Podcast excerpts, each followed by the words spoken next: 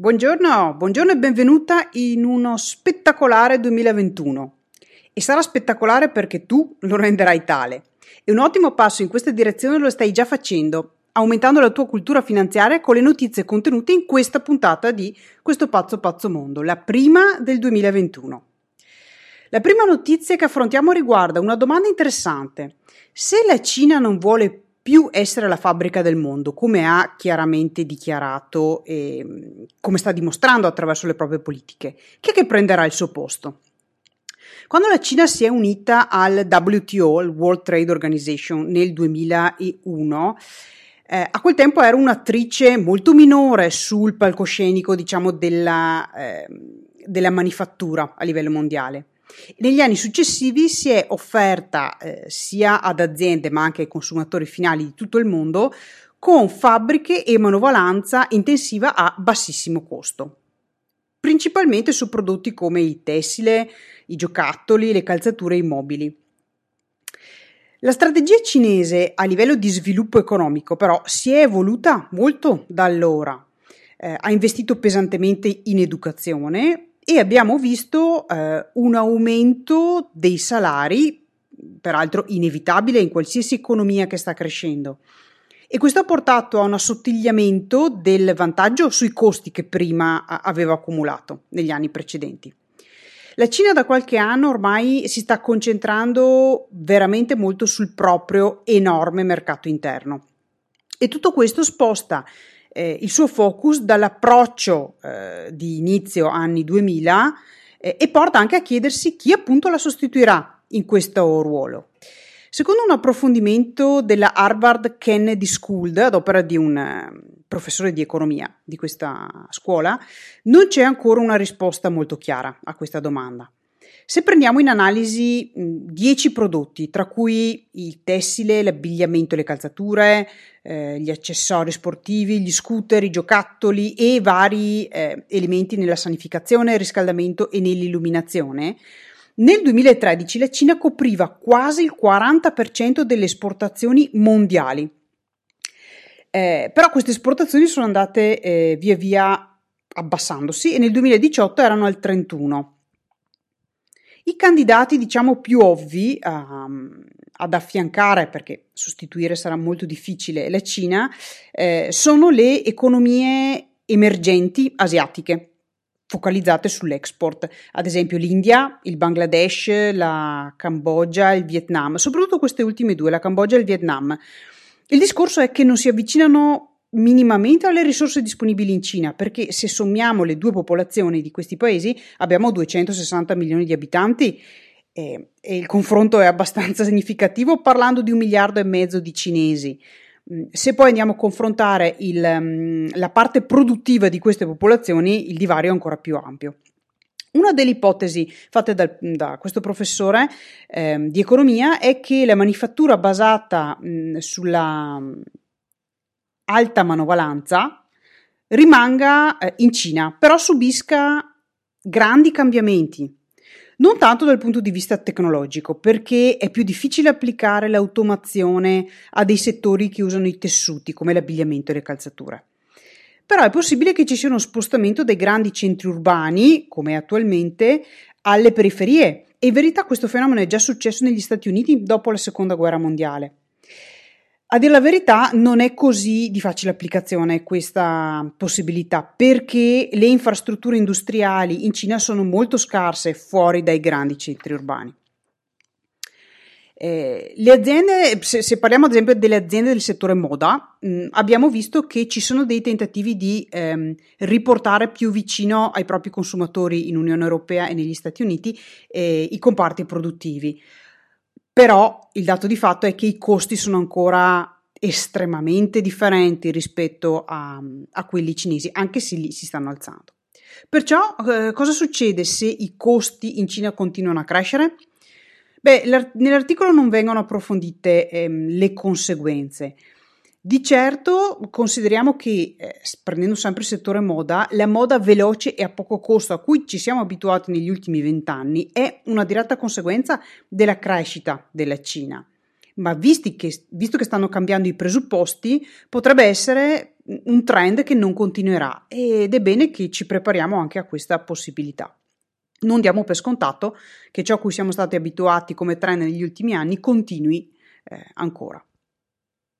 La seconda notizia è che la Brexit è in essere da poco più di una settimana e come ben sai in extremis è stato siglato l'accordo. È già chiaro però quante complicazioni stiano emergendo da questo nuovo assetto. Parliamo di tantissimi alti e bassi che stanno affrontando i vari business, dei ritardi nelle consegne alimentari perché non ci sono i corretti incartamenti doganali ancora e le compagnie di logistica affrontano enormi difficoltà nelle spedizioni dei prodotti. I negozi infine scoprono che le loro supply chains, quindi le loro catene di fornitura, potrebbero decisamente essere obsolete in questo 2021. Ora, non è che questo colga di sorpresa perché si sapeva benissimo, però dobbiamo considerare che per la prima volta dal 1993 le aziende inglesi si ritrovano a gestire i controlli doganali o moduli aggiuntivi per la sicurezza alimentare e una miriade di altre carte necessarie per commercializzare con l'Unione Europea. La gente aveva decisamente dimenticato quanto complicate fossero le cose in passato, quando c'erano eh, ancora le dogane di mezzo, e ora quei problemi si stanno ripresentando. Il Regno Unito è pronto per siglare un accordo chiave con l'India e aumentare di conseguenza la pressione verso la Cina, perché sappiamo bene eh, quanta sia la contrapposizione tra Cina e India. Consideriamo che ehm, questo tipo di accordo rappresenterà ehm, qualcosa di significativo perché verrà siglato, eh, sembra ormai quasi certo, tra la quinta e la sesta economia mondiale a livello di grandezza. Boris Johnson ha già esteso l'invito al summit del G7 di quest'anno, e la cui presidenza appunto è nelle mani del Regno Unito, eh, a India, Australia e Corea del Sud. E in questo modo viene trasformato il G7 in un incontro di D10, cioè le 10 democrazie principali al mondo. Questa mossa è una diretta conseguenza della grandissima crescita cinese sotto Xi Jinping, e che ha spinto il Regno Unito ad adottare mh, una direzione più indo-pacifica eh, nella propria politica estera, appunto per contrastare questa incredibile crescita della Cina. Eh, dal punto di vista dell'evoluzione geopolitica, quindi, anche il 2021 si prospetta estremamente interessante. La quarta notizia riguarda un articolo dell'Asia Times ehm, che cerca di proiettare una luce su quali paesi possano avere un ruolo da vincente o da perdente in questo 2021. La visione è decisamente più rosea ehm, per la Cina e la Corea del Sud. L'economia cinese è prevista crescere dell'8%, eh, sfruttando i lockdown dei paesi occidentali mh, a favore del proprio export verso questi paesi. Da evidenziare eh, c'è una cosa, l'accordo sugli investimenti tra l'Unione Europea e la Cina per l'appunto, il CAI, Comprehensive Agreement on Investment, che è stato siglato dopo sette anni di negoziazioni. A, della verità la, la notizia è passata a fine anno molto in sordina, però è un accordo molto significativo che apre il mercato cinese alle imprese dei Paesi membri dell'Unione Europea in settori prima eh, parzialmente o totalmente off limits, come le telecomunicazioni, la finanza e il mercato delle auto elettriche e ibride. È un accordo che può aiutare, aiutare l'Unione Europea, che è eh, nell'annovero dei paesi ricchi come gli Stati Uniti e eh, il Regno Unito, eh, per cui la prospettiva è meno rosea rispetto a quella appunto di eh, Cina e Corea del Sud. C'è stata una breve ripresa nell'estate del 2020 in questi paesi cosiddetti ricchi, però le economie adesso stanno attraversando una certa stagnazione a causa delle seconde ondate eh, del virus e dei conseguenti lockdown. I veri perdenti purtroppo del 2021 sembrano essere i paesi in via di sviluppo. Perché? Perché a loro mancano le risorse economiche per acquistare sufficienti vaccini in primis e i sistemi sanitari eh, locali devono trattare enormi quantità di pazienti Covid. Inoltre, ehm, questi paesi non possono replicare i giganteschi sussidi economici che sono stati dati nell'Unione Europea e negli Stati Uniti e che hanno scongiurato il collasso dal punto di vista occupazionale. Le loro economie si basano molto sulle esportazioni di materie prime, eh, ma le recessioni economiche in Occidente le hanno frenate in maniera abbastanza brutale. Per non parlare poi ehm, dello scarseggiare adesso degli stessi aiuti occidentali verso questi paesi, eh, visto che anche le economie occidentali sono in difficoltà. La prospettiva purtroppo è che le disuguaglianze aumenteranno ancora, ancora di più di quanto non lo siano già e non è escluso che questo porti a un esacerbarsi della situazione con disordini sociali e addirittura rivolte. La quinta e ultima notizia riguarda l'accordo raggiunto per il Recovery Fund e Next Gen EU eh, dopo lo scioglimento del vetto di Polonia e Ungheria nel dicembre del 2020. La Commissione ha dato l'ok al bilancio comunitario pluriennale e al piano di ripresa dell'Unione che, va, eh, che sarà valido per un periodo dal 2021 al 2027.